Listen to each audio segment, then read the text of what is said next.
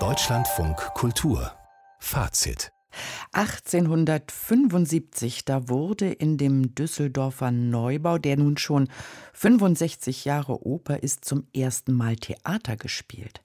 Fast 80 Jahre nach der Bombenzerstörung und dem Wiederaufbau der heutigen Deutschen Oper am Rhein hat der Rat der Stadt heute entschieden, es soll eine neue Oper gebaut werden. Hm, wir wissen nur noch nicht wo.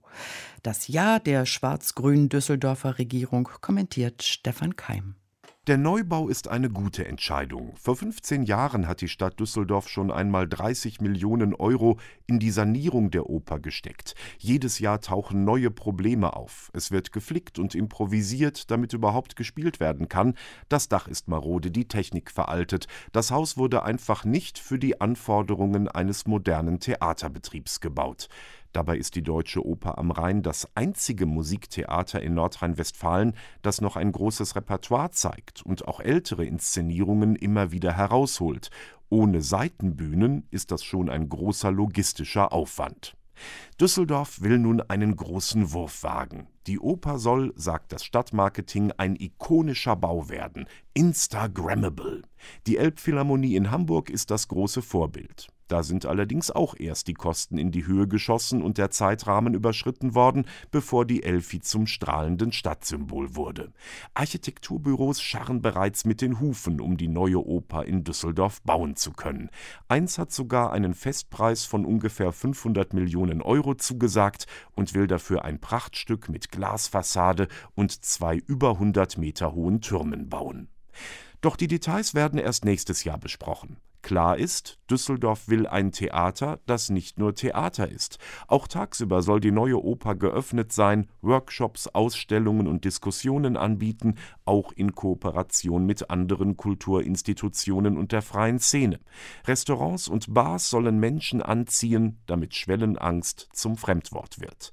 Außerdem träumt Opernintendant Christoph Meyer von einer Studiobühne für kleinere Produktionen, die bisher fehlt.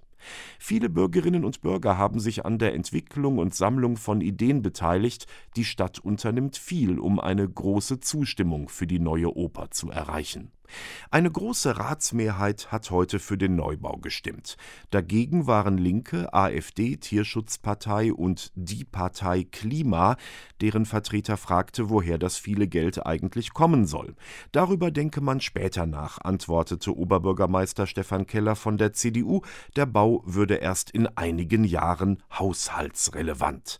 Dennoch geht Düsseldorf ein Risiko ein. Andere Städte schauen besorgt in die Zukunft, weil die Pandemie, das Hochwasser und eventuell wieder steigende Zinsen, die US-Notenbank Fed plant gerade Zinserhöhungen, große finanzielle Risiken bedeuten.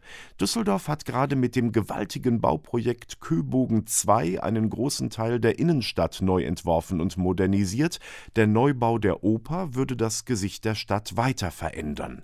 Dahinter steckt der ehrgeizige Plan, im Kreis der großen Metropolen mitzuspielen. Für die Kultur und hier konkret für die Oper ist das nicht schlecht. Im Gegenteil. Stefan Keim kommentierte den Beschluss, in Düsseldorf ein neues Opernhaus zu bauen.